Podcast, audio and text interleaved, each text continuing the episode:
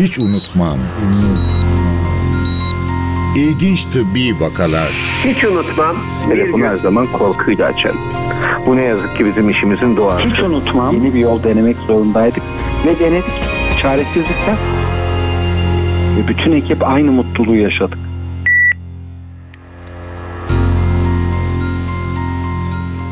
Merhaba, ben Melike Şahin. Başımıza gelen her kötü olay ya da yaşadığımız her mucizevi an bizim için özel ve unutulmazdır. Hele ki sağlık söz konusu olduğunda. Ama bazı hikayeler var ki çok nadir rastlanıyor, sadece yaşayanın değil, tanık olan herkesin hayatında iz bırakıyor. Öyle ki her gün onlarca vaka gören doktorlar bile unutmuyor. Her hafta doktorların bile unutamadığı o hikayeleri sizlerle buluşturuyoruz. Hiç unutmam başlıyor.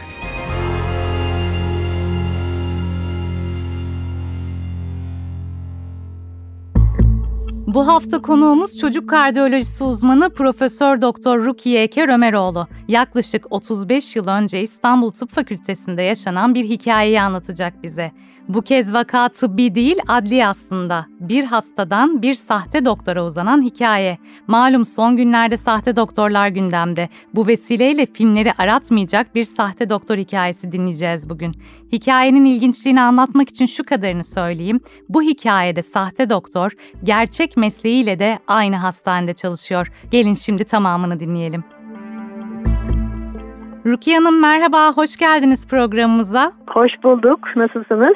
Çok teşekkür ederim siz. Çok teşekkürler. Ben de çok iyiyim. Sahte doktorlar bir süredir Türkiye gündemini meşgul ediyor. Arkası yarım programları gibi dinliyoruz söyledikleri yalanları, verdikleri ifadeleri. Ancak bu olaylar ilk kez yaşanmıyor. Her dönemde doktorluğa soyunanlar ortaya çıkıyor.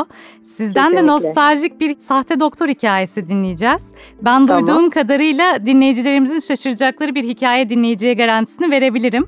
Dilerseniz başlayalım. Olay ne zaman, nerede geçiyor? Sizin o zaman göreviniz neydi? 1986 ya da 87 yılını çok iyi hatırlayamıyorum. Ben uzman baş asistanı olarak İstanbul Tıp Fakültesi Çocuk Kliniğinde, çocuk kardiyolojisinde baş asistanlığa başlamıştım. O yıllarda geçiyor. Yani gördüğünüz gibi çok çok eski bu işin hikayesi.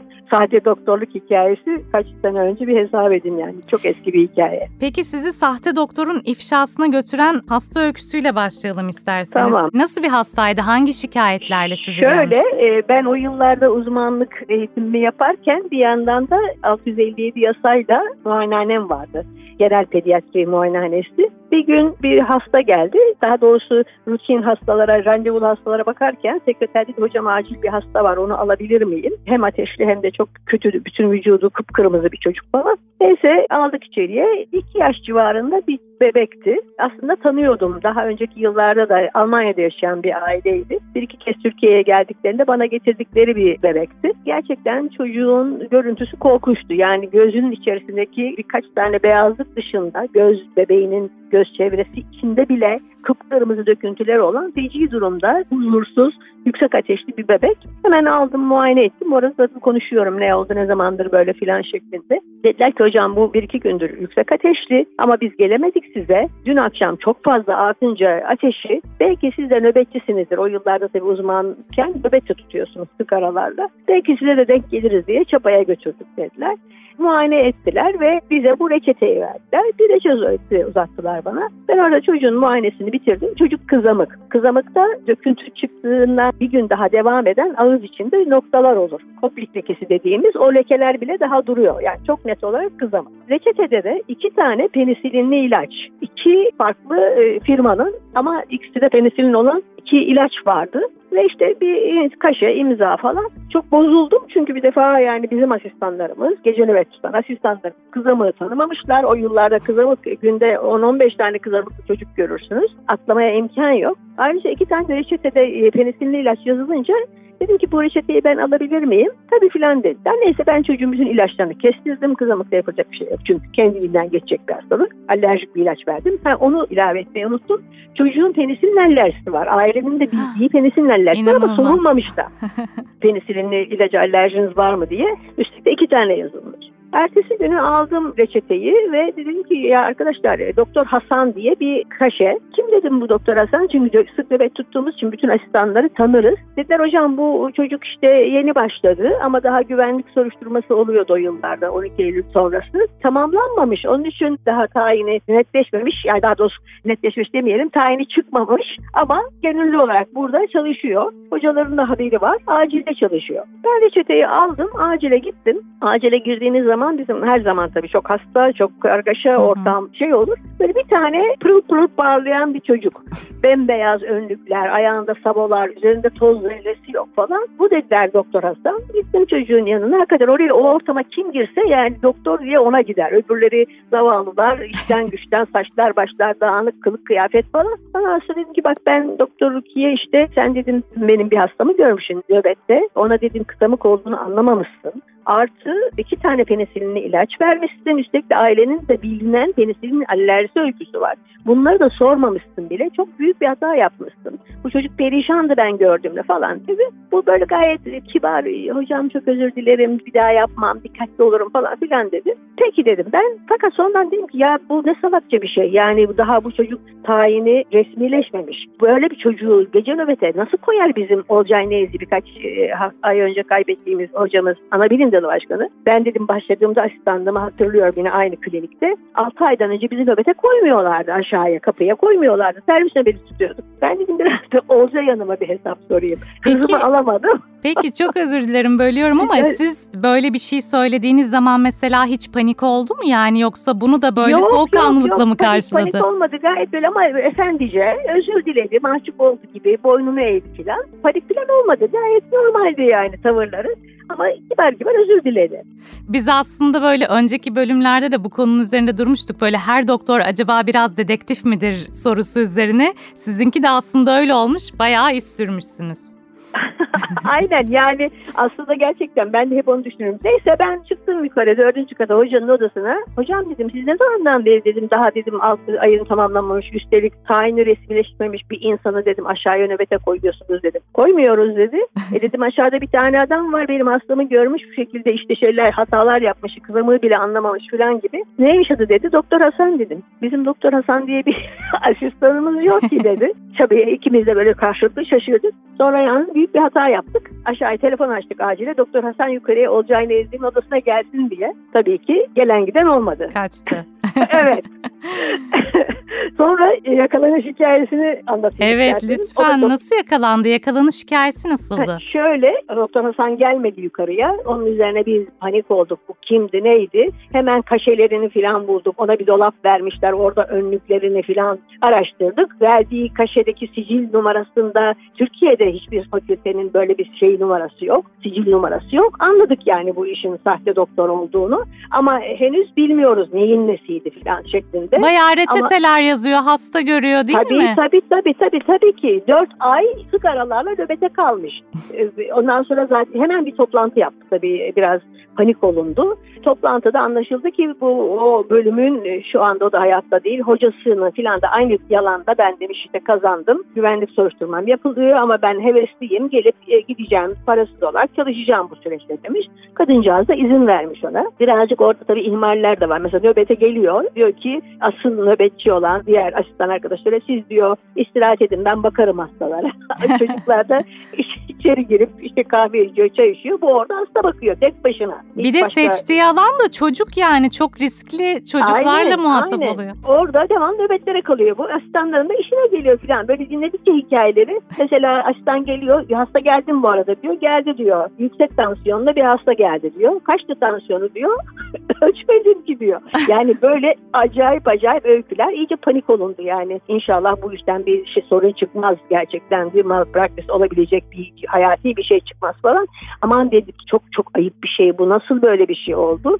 Kesinlikle hiç kimseye anlatmayalım. Bir daha gelirse de tabii hemen yakalansın yani. Gelmez artık deşifre olduğu için gelmez falan diye düşünüyoruz. Aradan iki hafta kadar geçti. Neyse de böyle yaz başı bir kurban bayramı arifesi benim nöbetim var yine. Öyle şeyler genellikle buluyorlar bazı insanları. Acilde vizit yapıyoruz. Kapıdaki sekreter kız, hasta kaydı yapan kız böyle koşarak etekleri uçuşarak geldi. Doktor Hasan geldi, doktor Hasan geldi. Halbuki biz onlara herkese söyledik. Yani bu bir sahte doktor. Aman sakın yani görürseniz şey yapmayın, haber verin, gizlice yakalayalım falan şeklinde. Hepsi de talimat almış durumdaydı ama 4 aydır doktor Hasan, doktor Hasan diye diye çocuğa dilleri alışmış. Ben hemen acil e, girişlerin katında böyle bir servis var. Bir de arkada koridorun sonunda laboratuvar var. Ben hemen bir plan yaptım. Hep de erkek asistanlar var o gün tesadüf nöbete. Dedim ki sen bak hemen programı al. Çok güzel bir preparat göstereceğim. Kan preparatı göstereceğim diye bu koridorun sonundaki acil odaya sok. Çünkü girişi var çıkışı yok. Oradan şey yapamaz. Hı hı. Öbür asistana sen hemen hastane polisini ara. O yıllarda yani şiddet olayları bu kadar değilken bile hastanede bir polis noktası vardı girişte ve hep nöbet tutardı iki tane polis orada. Hemen polis noktasına telefon açıldı. İşte biraz sonra polis hızla geldi. Biz de hemen peşine takıldık. Biz sanki acil liste devam ediyor gibi yaptık ama hepimizin aklında yani o oradan çıkmadan polis gelse de yakalasak filan şekli. Sonra polis geldi. Biz beraberce onun peşine takıldık. Girdik laboratuvara. Aa o kadar rahat polis yanına kolunu tuttu. Hiçbir itiraz etmedi. Aynen bana hiçbir itirazı olmadığı gibi. Polis bunun kolundan tuttu götürüyor. Bu sefer artık paranoyak olduk biz. Ya dedik yani bu ne kadar şeysiz, itirazsız bir gidiş. Yani bu adam zamanında acaba sahte polis miydi yoksa bu gerçek polis sahte polis mi? Yani öyle abuk sabuk şeyler düşündük ve e, dedik ki çocuklar hadi biz bir bakalım bu ne yapıyorlar. Polis noktası hastane girişinde. Çocuk kliniği de eski yerini hatırlarsınız. En aşağısında hastanenin. Hı hı. Hemen e, bizim benim arabaya atladık. Gittik polis noktasına. Orada arabayı park edip içeriye girerken biz o bir camlı cam mekanlı bayağı büyüyecek bir odaydı yani nokta dediğimize bakmayın. İki tane polisin bir polis arabasına bindirdiklerini gördük Hasan'ı. Uzakta onu gördük ama biz girdik içeriye. İçerideki polis arkadaşı dedi ki ya nereye götürüyorlar Hasan'ı dedi. Polis dedik ki hocam burada ne yapalım götürüyoruz. Şehrimli karakoluna gidiyorlar. Biz heyecanla girdiğimizde fark etmedik. Orada böyle bir kadın oturuyormuş. Onun sesiyle hani anladık biri orada oturuyor. Doktor Hasan'ı niye götürüyorlar dedi. Bayağı ün de yapmış. Herkes tanıyor yani. evet ben de doktor olmadığı için dedim. Ben öyle deyince kadın böyle aa filan diye bir çığlık attı. Olamaz olamaz falan. Allah Allah bir döndüm arkamı.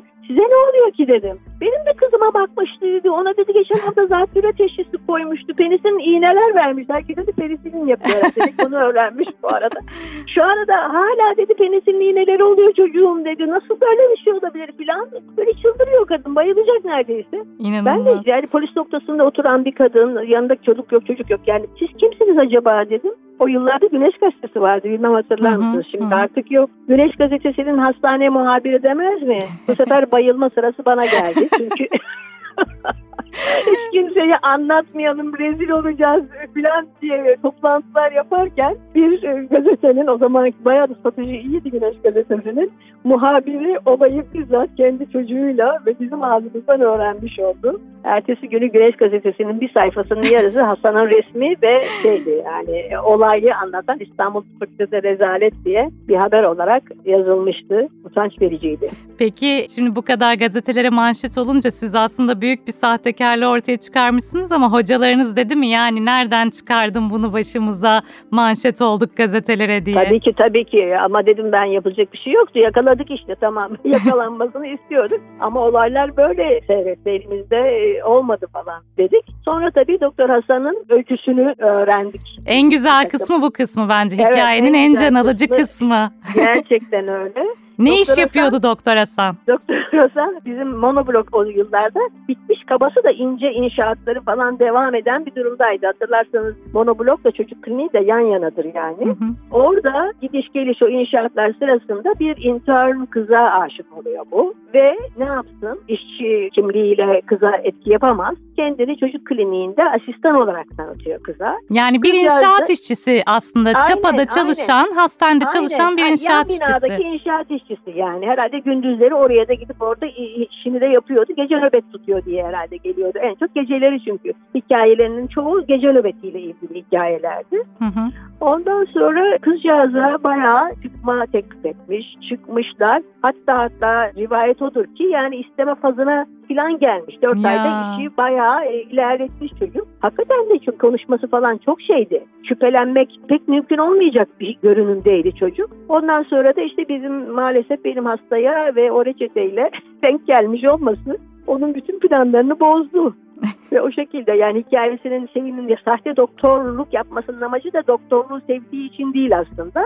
Beğendiği, sevdiği kızı elde etmek için başvurduğu bir yolmuş meğersem. Şimdi doktorun hastaları kandırabilmesi normal. Zaten bilmeyerek doktora geldiğini sanarak geliyor insanlar ama burada birçok doktor da kandırılmış. Yani başta Tabii ki, sevgilisi tabii ki. olmak üzere acil serviste çalışanlar Tabii nasıl ki, başarmış bunu? Tabii ki. Yani burada ben e, işte bu hikayeyi anlatırken, iletişim becerilerinde falan da anlatırken bazen onu söylüyorum. Yani bizler bazı önemli noktaları ihmal ediyoruz. Yani tuhaf gelen şey mesela işte o anlattığım tansiyonlu bir çocuk geldi. Kaçtı tansiyonu? Ölçmedim ki gibi bir şeyin üzerine mesela o gecenin resmi nöbetçisinin bir şey yapması lazım değil mi? Mesela ben nasıl ya bu çocuk daha kızımı teşhis edememiş, aynı işte iki tane penisilinli ilaç yazmış, sormamış alerjisi, oradan rahatsız olduysam bunları yapmıyor insanlar. Anlatabiliyor muyum? Yani o bir ihmalmiş gibi, basit bir şeymiş, hata gibi algılanıyor. Herhalde o yoğunluğun arasında aciller de gece çok yoğun olduğu için Çapa'da o yıllarda zaten hala öyle çok yoğun Tabii olduğu için zaten arada birkaç tane çocuk kliniği vardı gece nöbet tutan o yıllarda. Yani bir Zeynep Kamil, bir Şişli çocuk, bir Haseki çocuk, bir Çapa çocuk, Cerrahpaşa çocuk. Beş tane tutsanız daha fazla hastane yoktu tabii. Haklısınız o yönden. Ama bence biraz dikkat eksikliği bu işleri bu adamların yani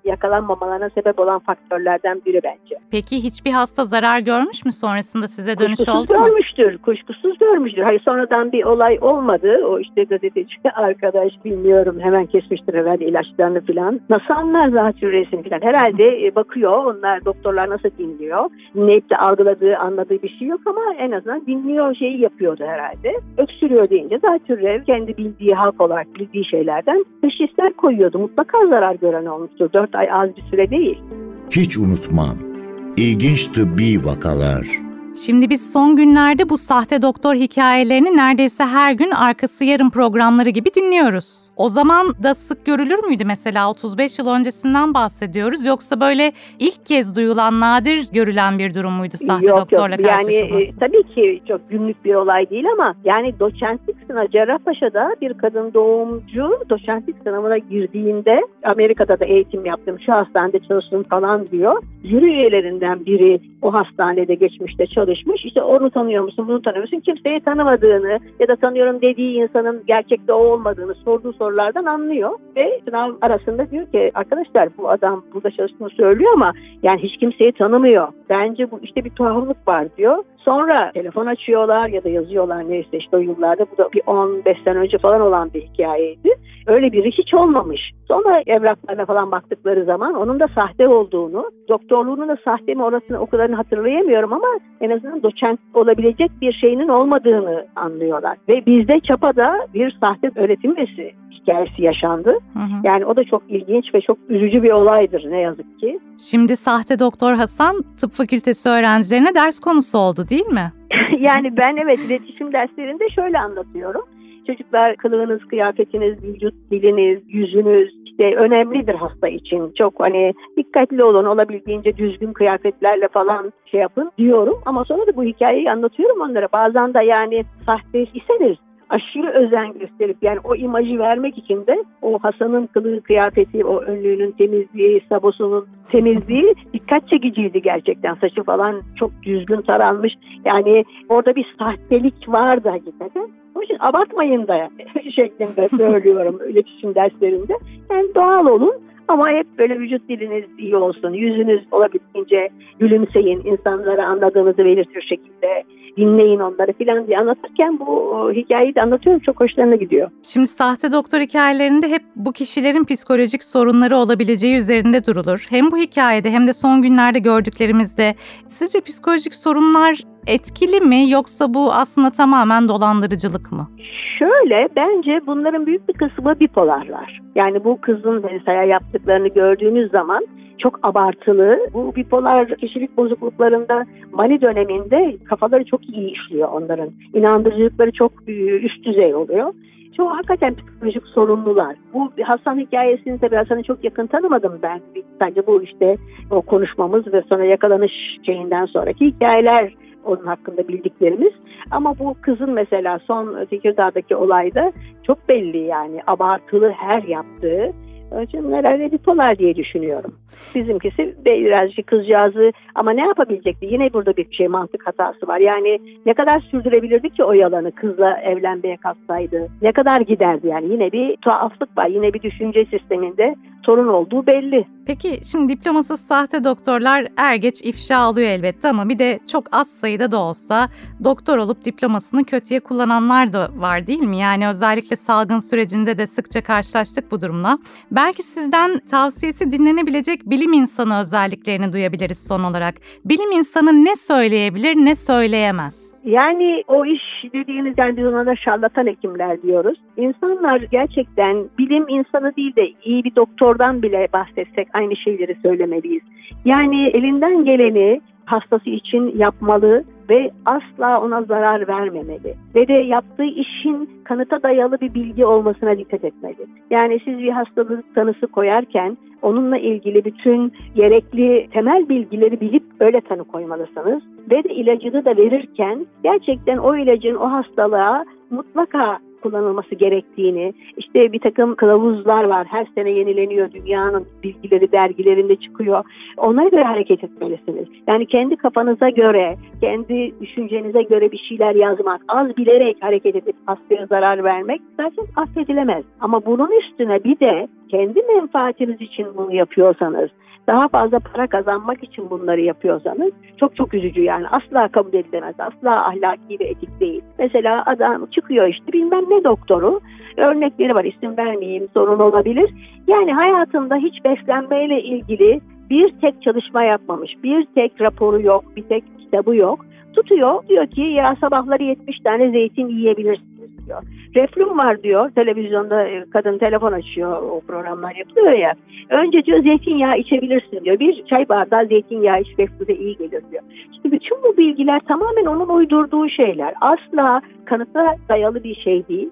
Onun için yani bu insanlar da gerçekten hiçbir şekilde emin olmadıkları bilgileri hastalarına uyguluyorlar ve zarar veriyorlar. Ve bunu da çoğu kere kendi menfaatleri için yapıyorlar. Şöhret olmak için. Sansasyonel bilgi vermek insanlara ilginç geliyor. Mesela işte aşı karşıtlığı konusundaki birkaç tane adam var. Ya çocuk doktoru var. Aşı yapılmasın diyebilen, aşıya karşı olabilen bir çocuk öğretim üyesi var. Ben hep onu söylüyorum öğrencilerime. Bizim bu benim bahsettiğim yıllarda, daha da evvelki yıllarda asistanken her gün İstanbul Tıp Fakültesi'nin morgundan en az dört tane kızamık, tetanoz, difteri, poliomiyelit bu yüzden ölen çocuk cenazeleri çıkardı. Bütün bunları bugün yaşamıyorsak bu tamamen aşılar sayesinde. Bir çocuk hekimi nasıl olur da en azından temel aşılara hani yeni çıkan aşılar şunlar bunlar tartışılabilir ama bu temel aşılara bile karşı çıkabilen bir hekim nasıl hekim olabilir? Bunlar çok tehlikeli şeyler gerçekten. Bence bunlar sahte doktorlardan daha bile tehlikeliler.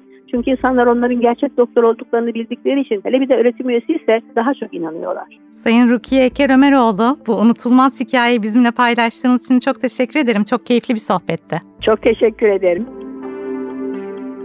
Bu hafta konuğumuz çocuk kardiyolojisi uzmanı Profesör Doktor Rukiye Eker Ömeroğlu'ydu. Son günlerde de gündemden düşmeyen sahte doktor hikayelerinden birinin yaklaşık 35 yıl önceki versiyonunu dinledik.